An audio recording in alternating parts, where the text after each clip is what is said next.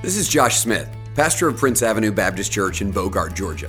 Our mission at Prince is simple leading people to trust and follow Jesus. And it's our hope that this sermon would help accomplish that mission. For more information about our church, visit us at pabc.org.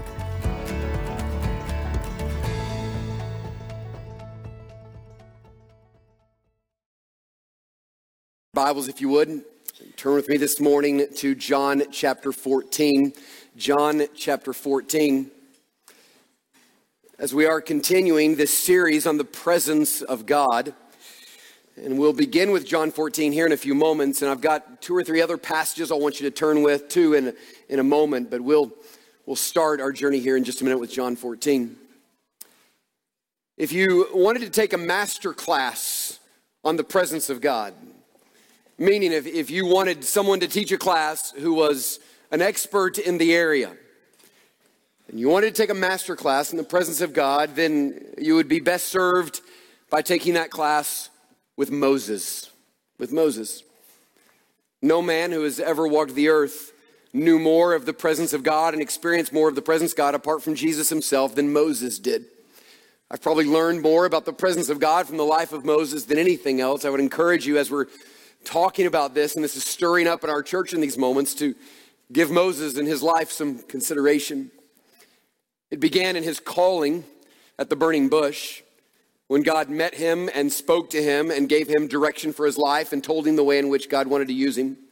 And can I just stop right there to say clarity about our life and clarity about God's calling on our life, clarity about what God wants to do in our life always comes in the presence of God. Nowhere else. We need the wisdom of others, but it always comes in the presence of God. And so you alone with God, seeking God, will always be the place where that's found. And so it began there for Moses. And then he watched as God's presence came and divided the Red Sea, and the entire nation crossed. And he watched as the presence of God closed in the sea, and all of Pharaoh's army was lost. He saw the presence of God as they journeyed as a people, following a pillar of cloud in the day and a pillar of fire at night, the presence of God leading them every step. He saw it as he gathered with the rest of the nation at the foot of Mount Sinai. As God's presence came down and they saw the lightning and the thunder and the smoke and the fire and the sound of trumpets that all came at the moment in which they saw the presence of God descend upon the mountain, he was there.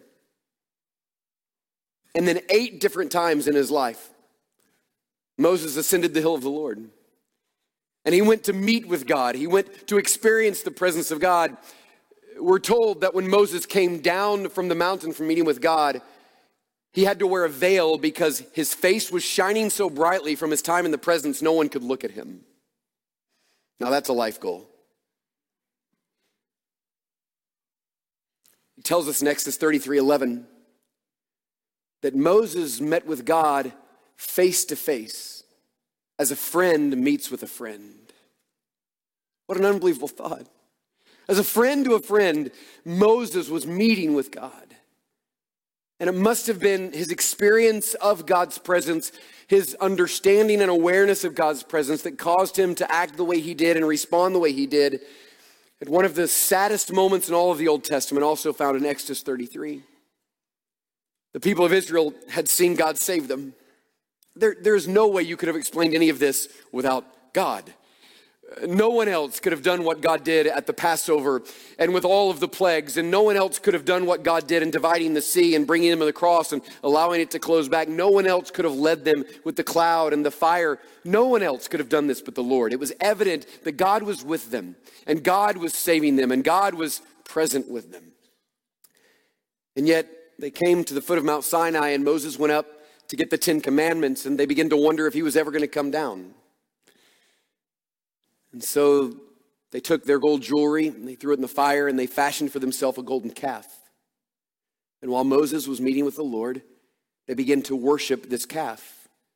They began to celebrate, they began to dance, they began to play songs, and they even said this. Imagine this. They said, This is the God who led us out of Egypt as they looked at the golden calf. What a reminder of how quickly we can depart from our first love. How quickly. Can we be so consumed with something and so aware of something, and then the next moment have totally forgotten it? The people of Israel display that to us over and over, seeing God work time and time again. And then in just a moment, as Moses departs, here they are celebrating, worshiping, and dancing around a golden calf. As Moses came down from the hill, he met Joshua, and Moses knew what was going on. He knew that the people had begun to worship a golden calf, and he was furious, and God was furious. As a matter of fact, the only reason that God at that moment did not destroy the entire nation is because Moses pleaded with the Lord to spare them, because the Lord was about done. The Lord decided to spare them.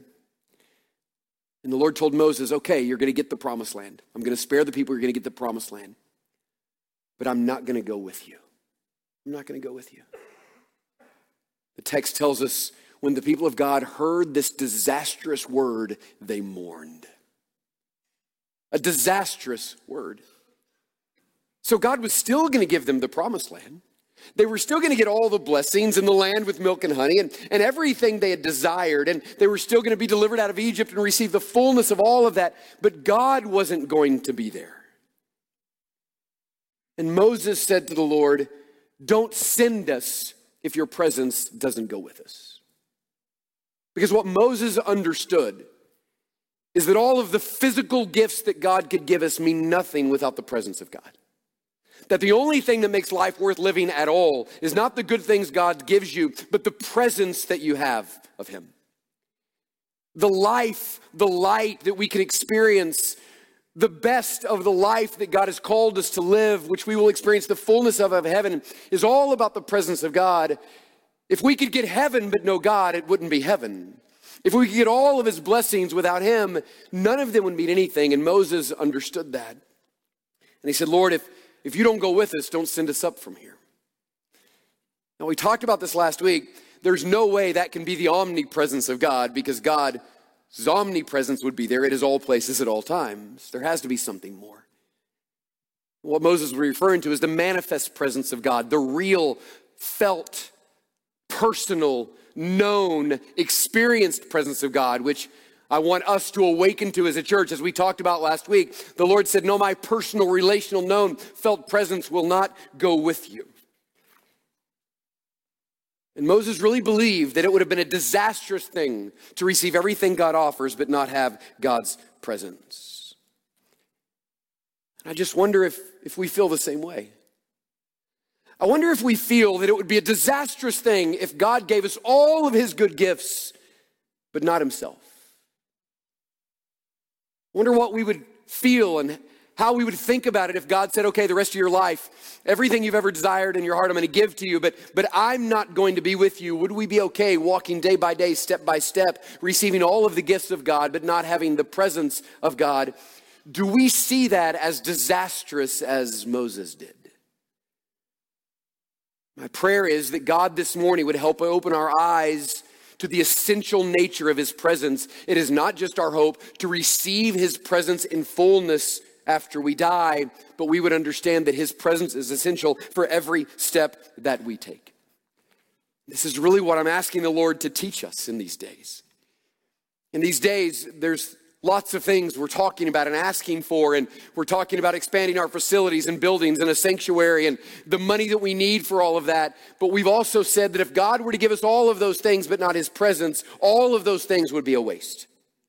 We don't want those things. That's not the, the primary thing we want. What we desire is the presence of God. What we want is God in us and God through us.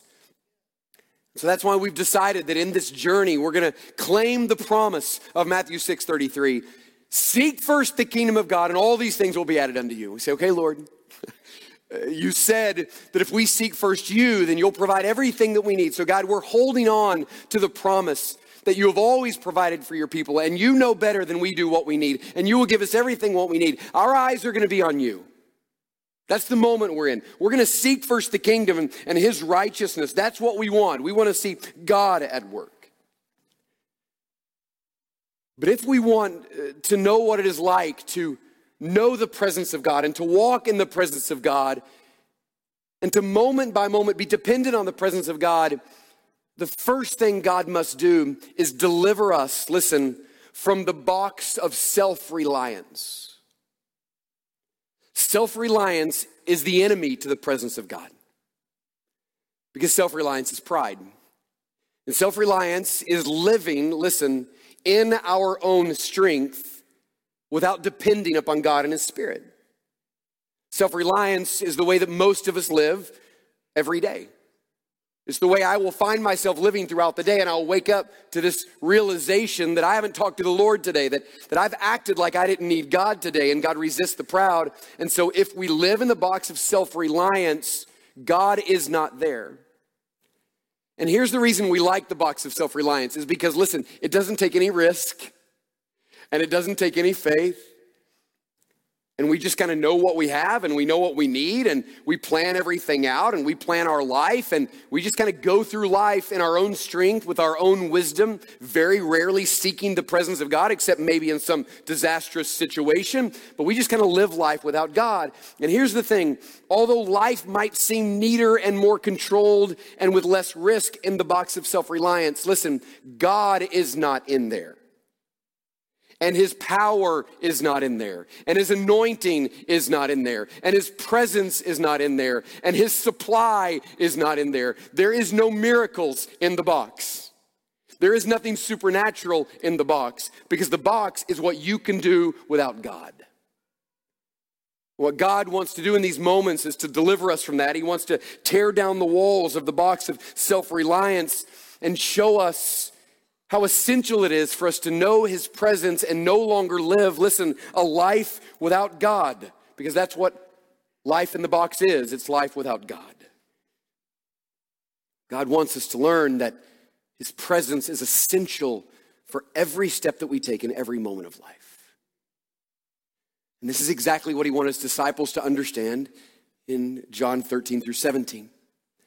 Jesus, the night before he was betrayed, gathered his disciples in an upper room and it was there that he began to prepare them for his death, and he began to tell them things that he had not shared with them before. And the primary theme of the conversation was, was something like this I'm about to leave, and my expectation is that you would continue to do the work that I did while I was with you. To which, right there, you insert big eyes emoji. Like, what? You're gonna leave? Like, what? What do you mean you're gonna leave? We gave everything for you. What? You're going to leave? He says, Yeah, I'm, I'm going to leave. Well, what do you mean we're going to continue the work that you did? They watched it for, for three years. The end of John tells us all the books in the world couldn't contain the miraculous things that they saw Jesus do. And so they saw all of that. And then Jesus says, It's no big deal. I just want you to stay here and keep doing what I did. Does that feel overwhelming? Does that feel like a task that might be too great for us? And they're overwhelmed by it. They can't even imagine how this would work. And so he begins to slowly teach them. Look what he says in chapter 14, verse 12. Truly, truly, I say to you, whoever believes in me, this is John 14, 12, will also do the works that I do. whoever believes in me will do the works that I do. Now that's incredible, but he digs in a little bit more. And greater works than these will he do because I am going to the Father. Now, I feel like every time I hear somebody preach on verses like this, I hear them spend 20 minutes telling us everything it doesn't mean. Okay? I, I don't know all the things it doesn't mean. All I know is this it means something. It, at the very least, it means the intention of Jesus is that his people would continue the work that he was doing. Because that's what it says. And I'm sure there's a thousand things it doesn't mean, but it has to mean that there would not be this massive disconnect between the ministry of Jesus and the ministry of his church. And at the very least, it means this is that while Jesus' presence was, was local in one place, that when he ascended, this is Ephesians 4, that his presence would now dwell with his people, and there would be the formation of these little local churches and communities all over the world, and every one of those communities would then be in the work of Jesus. Therefore, that work would be greater. Because all of these churches doing the work of Jesus. They still, though, could not comprehend how this was possible, so he continues to tell them. Look what it says in John 14, 25 through 27. John 14, 25. These things I have spoken to you while I'm still with you. Here it is. But the Helper, the Helper, the Holy Spirit, whom the Father will send in my name, he will teach you all things and bring to your remembrance all that I have said to you. Listen, peace I leave with you, my peace I give to you. Not as the world gives, do I give to you. Let not your hearts be troubled, neither let them be afraid. So if you were in that moment in which Jesus said, I'm leaving, but I want you to keep doing my work, would your heart be troubled and afraid? I think it might. Like, I, I, think about every task in my life the task of being a husband, the task of being a father, the task of being a pastor, the task of being a friend. And every one of those tasks, if I think about them correctly, can make my heart troubled and afraid because they're all bigger than me. Like I've seen in every one of those areas what I can do in my flesh, and it's not enough.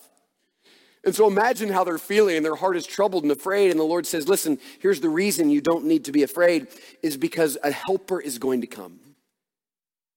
And that's the reason before he said, You're going to continue this because I'm going to the Father, and it is because he is going to the Father that the Spirit is going to come down. And he begins to tell them the means by which the church and you are going to do the work of Jesus is through his Spirit. And he continues. Look at John 15. John 15, Jesus says this. He continues to explain this I am the true vine, and my Father is the vine dresser. Every branch in me that does not bear fruit, he takes away, and every branch that does bear fruit, he prunes, that it may bear more fruit. Already you are clean because of the word that I have spoken to you. Abide in me, and I in you. As the branch cannot bear fruit by itself unless it abides in the vine, neither can you unless you abide in me. Verse 5 I am the vine, you are the branches. Whoever abides in me and I in him, he it is that bears much fruit. For apart from me, you can do nothing.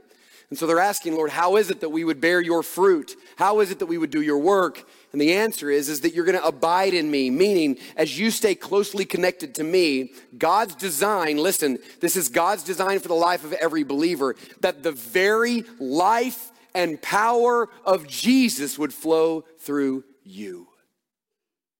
That's not some big abstract. That's God's design for the life of every believer. That as you abide in Him, as you stay closely connected, it is His life that is flowing through you to others. The work of Jesus done through you. You say, well, well, how is it that His life is flowing through me? Well, He continues to clarify that.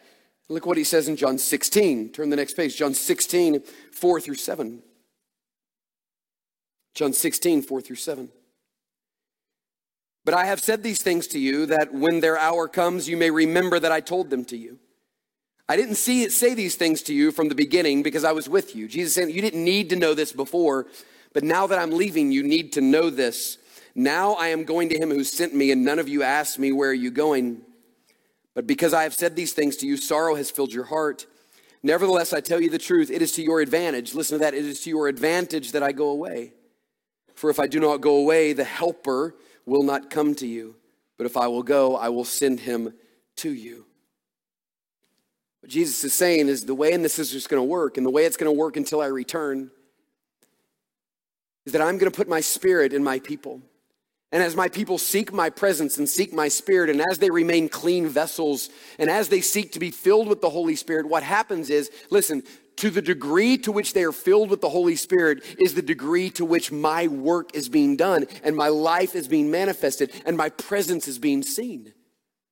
The first line of our vision statement is that we want to be the visible presence of Jesus in our community. Well, how does that happen? It happens not just because we act like Jesus, but because the very life of Jesus is flowing through us by the power of the Holy Spirit. That has always been the plan of God. And listen to me your ability to see Jesus work in your life, in the areas of your anxiety and your moral purity and the wisdom that you need for decisions, your ability to see the work of Jesus in your children and in your marriage and in your singleness and in your school, your ability to see the work of Jesus is wholly dependent upon his presence in you. This is this is essential to your life because there is no manifestation of the ministry of Jesus without his presence. Now turn with me just a few pages over to Acts 1. to Acts 1.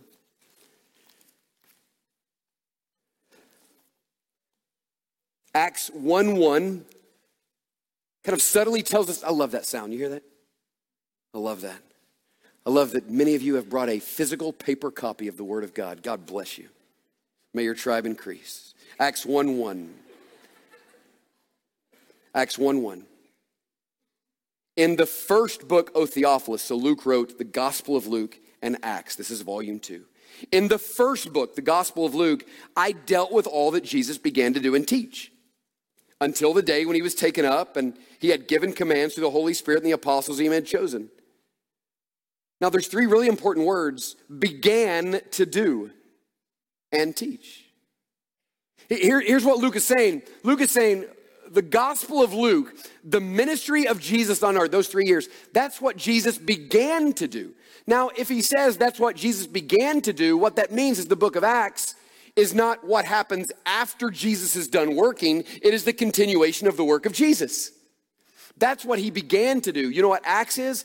Acts is what Jesus continues to do by the power of the Holy Spirit through the ministry of the local church. God designed the church that the ministry of Jesus would continue as his people, individuals filled with his spirit, gathering together, being the body of Christ. And so, what we're living in now, this church age, is the age in which the ministry of Jesus continues, even as Jesus is ascended, because as he ascended, the Spirit descended and filled his people so that they might be the body of Christ and they might be, as our vision statement says, the visible presence of Jesus, not only in the community, but in the home, in the workplace, and everywhere else we go. And so it was his intention that this would continue. They were still feeling that feeling of the upper room. They had been given this task to take the gospel to all nations.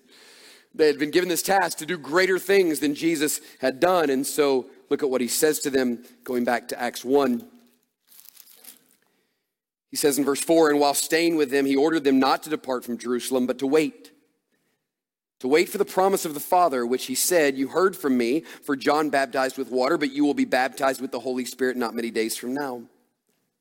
Verse 8, he says, But you will receive power when the Holy Spirit has come upon you, and you'll be my witnesses in Jerusalem, Judea, Samaria, and to the ends of the earth. And so, what Jesus was saying is the power that you need for this task, all the resources you need for this task, are all found in the presence of my Spirit. It is my presence that will be the means by which you will accomplish those things. It's the only hope.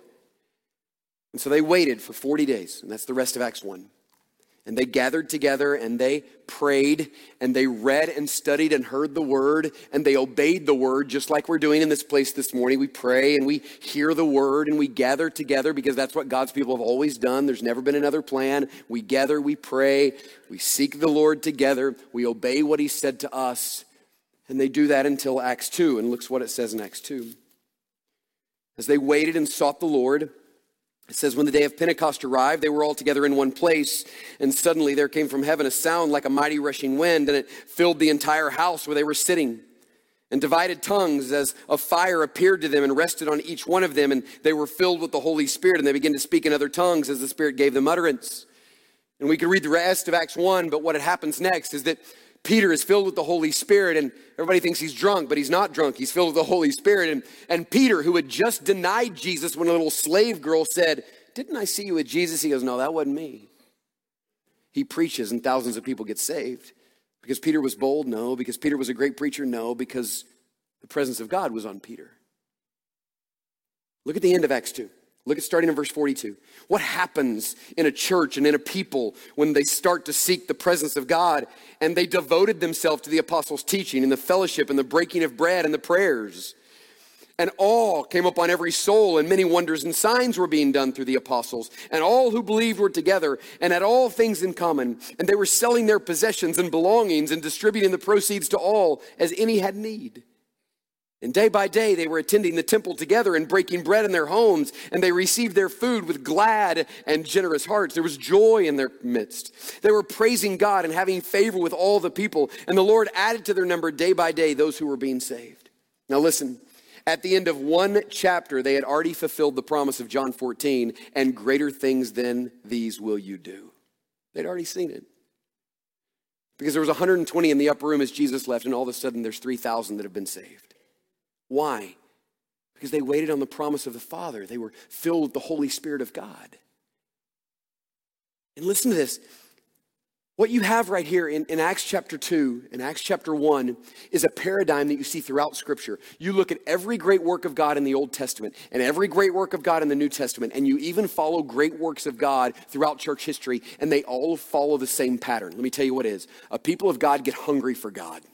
They want more of God. They believe that there's more to have. And so, what do they do? They pray and they seek the Lord. They do exactly what we're doing in this season. God, we're, not satisfied with a little taste of you. We want all of you. And as they pray, God answers their prayer. He pours out His Spirit in a sovereign and fresh way. And the result of that is that they fulfill the mission of God in a way that He could have never done unless they would have been filled with the fullness of the Holy Spirit. And that's not just a paradigm for the church. Listen to me. I don't want you to just think this is a sermon for our church. This is the paradigm for your life and your marriage and your parenting, your singleness, every stage of your life. You are seeking the Lord. All you want is all that God has for you. You say, God, I need you and I need your presence in my life. And as you seek that, the Lord fills you with his spirit as you become a clean vessel. And then what happens? The very life of Jesus starts to be manifested.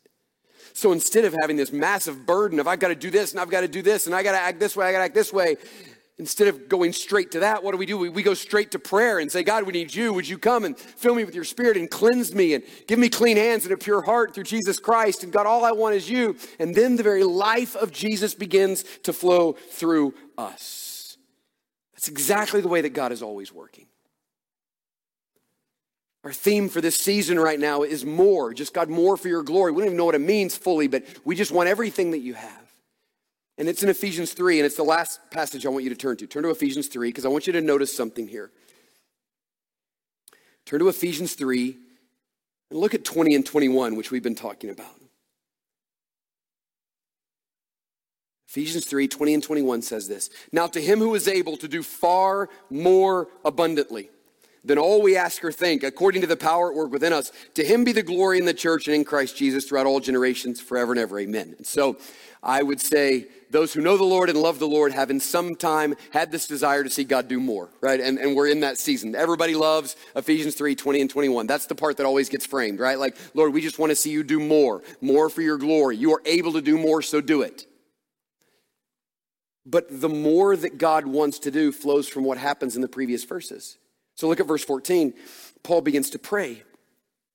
For this reason, I bow my knees before the Father. He's on his knees, from whom every family in heaven and earth is named. And here's what he's praying that according to the riches of God's glory, he may grant you to be strengthened with what? With power through what? His spirit, where? In your inner being.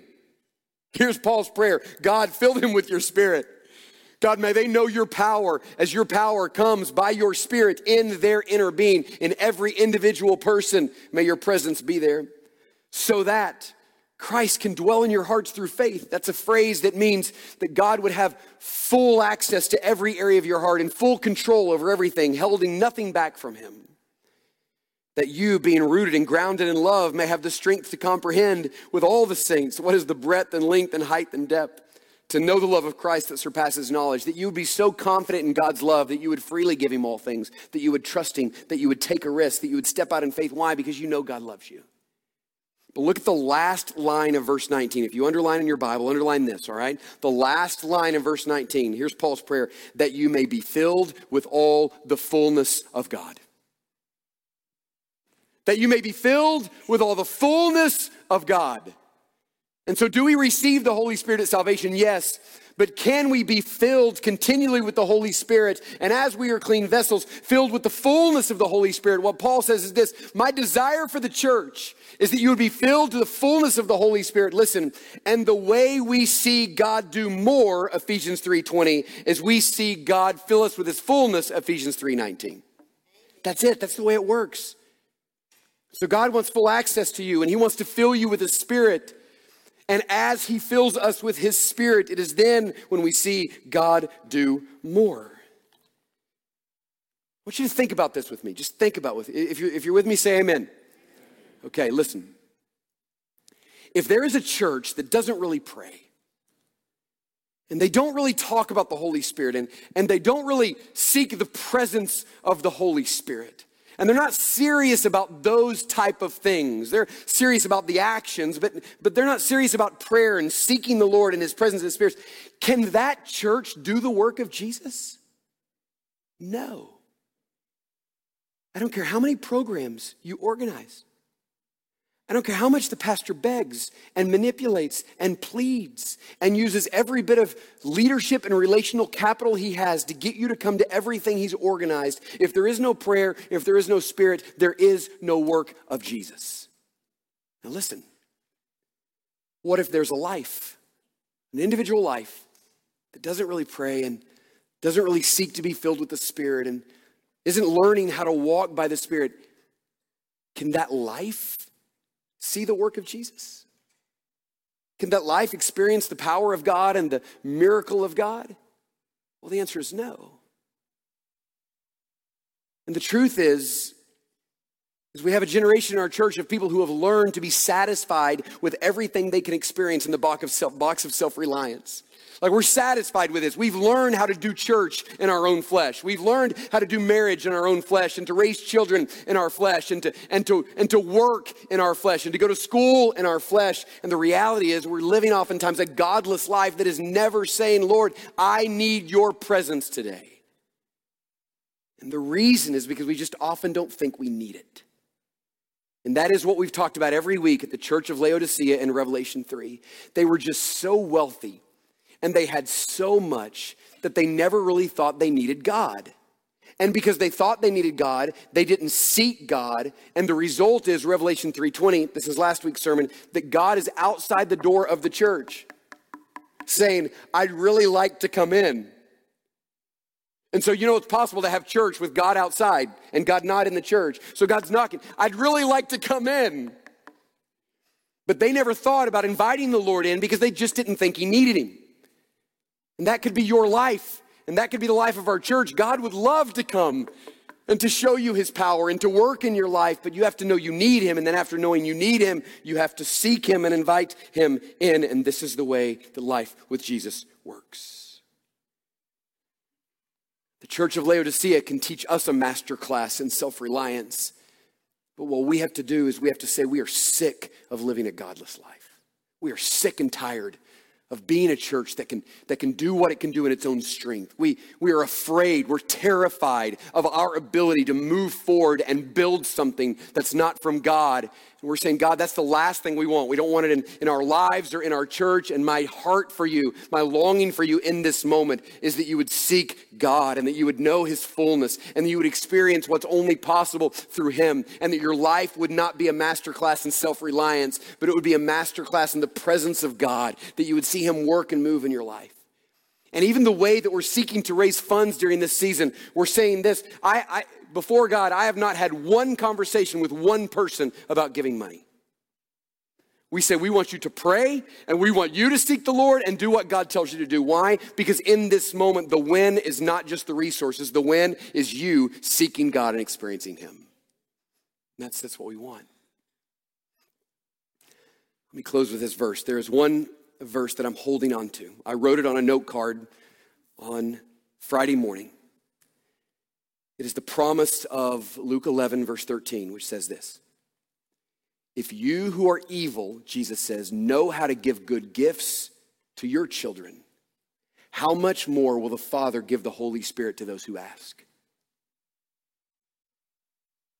If you, who are evil, know how to give good gifts to your children, how much more will the Father give the Holy Spirit to those who ask? And all I'm saying is, I want as much of the Holy Spirit as possible. I want to be filled with the Holy Spirit. I want to be filled with the, with the fullness of the Holy Spirit. I, I don't want to just kind of kind of put my toe into the water of God's presence. I'm saying, God, I want more. And the only thing I know to do in that is to, is to pray and say, God, you have promised that you will give the Holy Spirit to those who ask. And right when I think, well, that's all I can do, I realize that's all that we need to do. Lord, we want to be a clean vessel and, and, and, we want to submit ourselves to you, but God, we're just asking, would you, would you take me all that I have and would you allow me to be a vessel filled with the Holy Spirit that flowing out of my life would be the work of God and flowing out of our church would be the work of God. And the only way we get there is if each one of us get there. That's, that's the goal. So this morning, I'm just asking you maybe it's been a long time since you've done that to say, Lord, I want you in my life. I want you real. I'm ready to take a risk and to step out of the box. And I'm willing to go where you want me to go. And I, I want to see your best. And I want to see your power in my life. And I want to see you work miracles in my life. And so, God, I'm just saying, I'm ready to step out and I want you to have all of me. And I'm asking you this morning to make that your prayer. I'm asking you in a minute when we stand, if some of you want to come and talk to one of our pastors or prayer partners, that's great. But in the first service, we had the front flooded with people who came and said, Lord, they came with their husbands and wives and kids and alone and just said, Lord, I, I, I don't know what it means, but I'm ready. I, I want all of you. And, and Lord, I want you to have all of me. And you've promised, you give the Holy Spirit to those who ask. Lord, I'm asking, I'm asking for more of you for your glory. That's, that's what we're after right now. More for his glory. Let's bow our heads and close our eyes this morning. Thanks so much for taking the time to listen to this sermon. May you trust and follow Jesus more and lead others to do the same. For more information, visit us at pabc.org.